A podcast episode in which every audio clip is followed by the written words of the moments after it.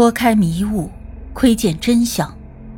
这里是罪案追踪，我是主播阿柏。凶案或许离奇残忍，但作案的动机往往代表了人性的欲望。追踪真实罪恶，重返凶案现场。让我们开始今天的案件吧。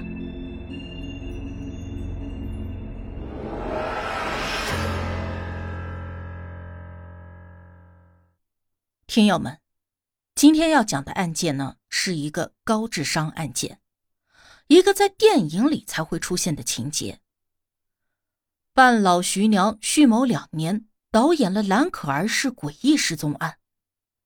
警方虽然猜到失踪人已经凶多吉少，甚至猜到凶手就是这个半老徐娘，但却无论如何也找不到任何证据，甚至。被他耍得团团转，如果不是他自己的良心过不去而自首，警方根本就破不了案。接下来，我们就来回顾一下这个案件。二零一四年的四月二十八日，台湾省台中市的丰原派出所接到了一位七十岁老人的报案，他称自己的儿子已经失踪了三天，很担心发生了什么意外。希望警方能够帮忙找一下。老人告诉警方，自己的儿子名叫蓝坤玉，男，三十五岁，虽然一直未婚，但是却事业有成，在台中市的某车床厂担任着高级工程师，还跟人合伙开设了一家注册资金超过三千万新台币的研磨厂，应该就是精密加工厂之类的工厂吧。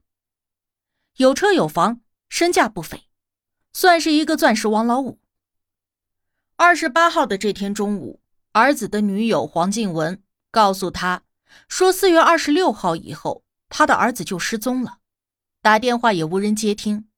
但是当时黄静文以为他儿子是临时有事，所以也没有太在意。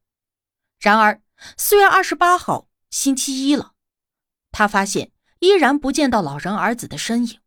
到了公司单位询问，得知也没有去上班，于是他便将这件事告诉了老人，并且让其报警。听完了老人的讲述，警方首先就找到了蓝坤瑜的女友黄静文了解情况。而面对警方的询问，黄静文带着哭腔说：“二十六号的下午，她约了男友前来住所共度良宵，可是直到第二天的凌晨都没有等到他的出现。”打电话也无法接通，两天过去了，实在是担心对方会出事，这才让老人去派出所报了案。这和蓝坤瑜的父亲说法一致，好像听上去都挺正常的。可是警方却在随后的了解过程中，得知了一件不可思议的事情：蓝坤瑜三十五岁，事业有成，而女友黄静文虽然保养的不错。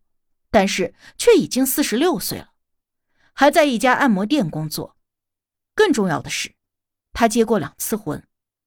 蓝坤瑜的父母自然对儿子的这段感情很是不满，坚决不同意他们的婚事。因此，最近的几个月，黄静文和蓝坤瑜经常发生了争吵。得知这一信息之后，凭借着多年的办案经验，警方决定就从黄静文这里开始调查。他们立即调取了黄静文公寓楼的物业监控，发现，在四月二十七日的凌晨三点十八分，蓝坤瑜驾车来到了公寓楼的地下停车室。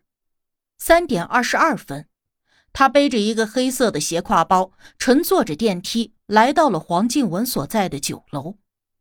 但是由于这栋大楼只有电梯处安装了摄像头，之后是否去了黄静文的房间？无法判断，同时也没有见他离开大楼，汽车也一直停在地下室，就像是人间蒸发了一般，从此就杳无音信。听到这里，听友们可能就会问：怎么就无法判断了？都已经到了九楼，也没有看到他再下来的话，除了去黄静文的房间，还能够去哪？难道还有其他的认识的人？这个问题吧，说来也离奇。从电梯到黄静文的房间，需要经过其他几位同层邻居的屋子，其中啊，有一家的屋主房子是拿来出租的，也不知道是为了防止租户搞破坏，还是为了防小偷，这户人家的门口安装了摄像头。但是由于这个摄像头有点歪，角度也不太好，它能够拍摄到走廊情况，但是拍的不够全。如果有人背贴着墙根走，是可以避开摄像头的。而警方调阅该住户的监控录像以后，发现还真没有拍到。随后返回了黄静文住所进行地毯式搜查，也确实没有发现蓝坤瑜当晚进入过的迹象，甚至是整个九层楼的所有住户都查了一遍，也没有发现任何线索。最重要的是，如果……他走安全梯是可以离开九楼的，所以蓝坤瑜究竟去了哪里，实在是无法判断。那如果去了女友的屋子，为什么要刻意的避开摄像头呢？之前几次进出女友屋子的这户人家的摄像头都拍到了他经过的画面呢？他会不会是真的出了电梯以后又走安全梯离开了呢？于是。警方抱着这一可能性，对整个公寓共十一层楼进行了大搜查，但是结果却令他们很失望。即便是打开了顶楼的水塔盖，也是生不见人，死不见尸。而更离奇的是，公寓楼唯一出口的监控摄像头，反反复复看了个遍，也没有发现蓝坤瑜的身影。换句话说，他消失在了这栋公寓楼里。这个消息一经曝光啊，立刻就引发了网友的热议。有很多人把这个事件和当年张化母女电梯失踪案联系在了一起。有人觉得是穿越时空了的，还有人觉得是 B 氏从楼顶跳到了隔壁楼层，据说是可以跳过去的。跳过去之后呢，才离开并且藏了起来。当然。还有更多人是将怀疑的目光锁定在了蓝坤瑜的女友黄静文的身上，他们认为警方应该对其女友住所进行更加彻底的搜查。迫于舆论的压力，警方对黄静文的住所进行了更加细致的搜查，他们出动了数条警犬，更是对整间屋子进行了卢米诺测试。但是结果却令所有的人大跌眼镜。房间里没有刻意清理过的迹象，也没有打斗情况，没有对气味进行掩盖的行为，也未检测出任何血迹的反应。也就是说，即便是和黄静文有关，即便蓝坤瑜遭遇了不测，也不是在这个房间。而种种证据都显示了蓝坤瑜并未进入过黄静文的房间。对于男友的失踪，他也算是一个报案人，更是从二十八号开始就陪着警方搜寻男友的下落，几乎三十个小时都没有睡过觉。看得出来，她确实是很担心男友的安危，很爱对方。所以，黄静文应该和蓝坤瑜的失踪无关吧？而蓝坤宇本来就算是比较有钱，就算是被人绑票了，也不是没有可能。毫无头绪的台中警方只能够试着继续从监控视频入手，看看能不能找到案发前后是否有嫌疑人进出并实施绑架的可能性。于是，他们又对着数百个小时的监控视频进行了一帧一帧的逐人排查。